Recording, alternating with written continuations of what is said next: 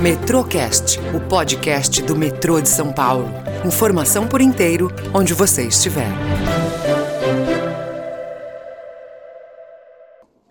Olá, pessoal. Aqui é o Reginaldo Seixas, da Gerência de Comunicação e Marketing. Seja bem-vindo a mais um Metrocast, o podcast do metrô. Hoje vamos falar de uma tendência que é a digitalização de documentos. Vocês fazem ideia de quantos documentos técnicos o metrô tem em seu acervo? São mais de um milhão de documentos, como relatórios técnicos e projetos das estações, pátios e túneis do metrô.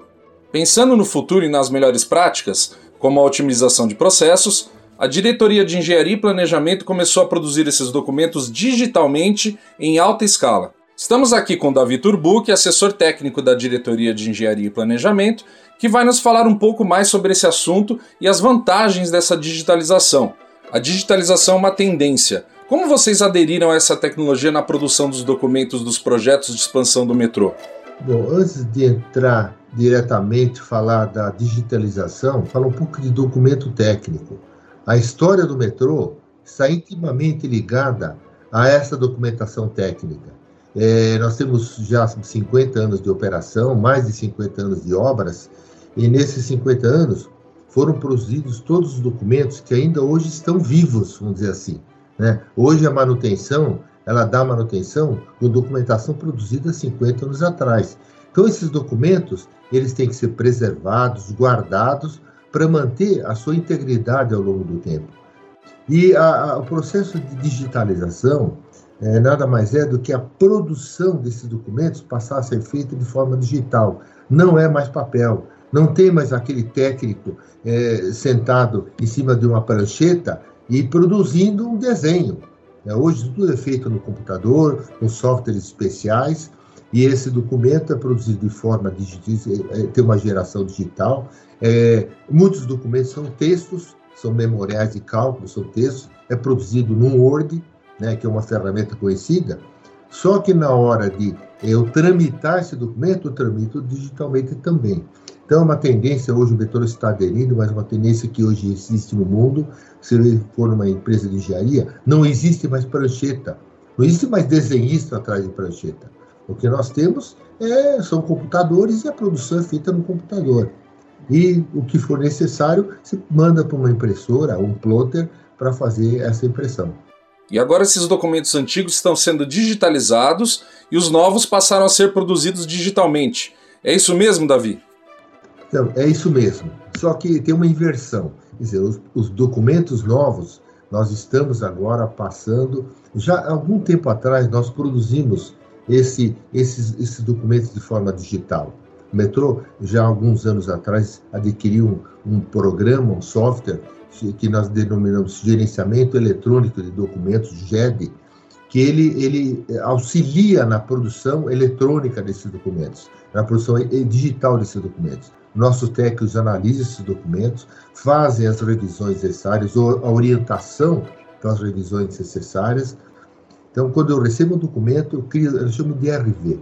É, é a sigla que a gente adota, mas esse documento ele é comentado, colocado essas informações no RV e eu devolvo eletronicamente para quem produziu, para fazer o comentário. Ou, se tiver tudo ok, eu aprovo. E na versão final, a hora que o documento está aprovado, aí eu coloco a assinatura. A assinatura não é mais assinatura naquela que é era feita em nanquim, uma caneta preta, né? mas sim é uma assinatura digital, que depois eu vou detalhar um pouco mais o que é essa assinatura digital. Vamos dar uma ideia de grandeza para o ouvinte. Uma obra que o metrô está fazendo como ampliação da linha 2 Verde até Penha gera quantos e quais tipos de documentos? Hoje nós temos a linha 2 em obras a expectativa nossa é que quando ela estiver concluída, esse trecho que vai de Vila Prudente até Penha, é, vamos ter gerado cerca de 50 mil documentos. Esses 50 mil documentos têm uma gama enorme de tipo de documento, desde os documentos de obra civil, né, que ele falei, os A0, que são documentos grandes, do tamanho de uma mesa, até o documento A1, é, A2, A3, até o A4, que é o nosso dia a dia é, cada documento desse né, é, não significa que é apenas uma folha. Né? Tem documentos que têm 500 folhas.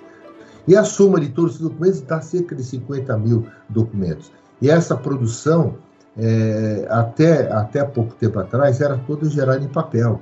Então, com todo o ônus do trâmite dessa, desses papéis, e de volta, aprovação, arquivo, microfilmagem, e hoje a nossa meta é que a linha 2, quando estiver concluída esse trecho até Penha, toda essa documentação eh, tenha sido produzida de forma digital. Não, tem, não haverá mais papel. Então, se deixarmos de gerar e armazenar documentos impressos, haverá uma economia para o metrô? É isso? Sem dúvida. Imagina manter um documento durante 50 anos. Quanto nós, o metrô já não gastou para deixar aquele documento da linha 1 lá naquele bem guardado, porque em qualquer momento eu vou precisar dele. Então, se você vai é, em, algum, em algumas, na parte da manutenção, aqueles sistemas que têm é, é, é estão em funcionamento até hoje, de subestações, o desenho é de 50 anos atrás. Tem o original em vegetal, guardado no arquivo técnico, e periodicamente a manutenção pede uma cópia porque na subestação é papel, eles são manuseados. Quando vai degradando, ele pede uma cópia ao arquivo técnico. Então, tudo isso tem um custo, não só da produção, mas também o custo do armazenamento e garantia da perenidade desse documento ao longo do tempo. Né? Então, quando você produz de forma digital, você deixa de ter esse custo né, dessa guarda, dessa produção, porque você guarda no arquivo digital, com quantos backups você achar necessário para manter o sistema, para não perder o documento. Hoje, o nosso backup é microfilmagem. Né? Todo documento é microfilmagem, e você tem que guardar o microfilme também. Não é microfilme, aonde você guarda o microfilme? Tem todo um processo de guarda seguro para que eu não perca. Eu posso perder eventualmente um original, mas eu não perco o, o, o microfilme. É, então eu resgato o documento através do microfilme, que tem um custo muito grande associado a todo esse processo. Impressionante como o metrô vem usando a tecnologia para melhorar os trabalhos. Muito obrigado pela participação, Davi. Ah, eu que agradeço a oportunidade, né? É realmente um assunto muito importante e que nós seguramente nós estaremos envolvidos durante todo o, o, o, a, a nossa vida aqui na companhia. Obrigado. Por hoje é só, pessoal. Nos vemos na próxima edição do Metrocast, o podcast do metrô. Metrocast, o podcast do metrô de São Paulo. Informação por inteiro, onde você estiver.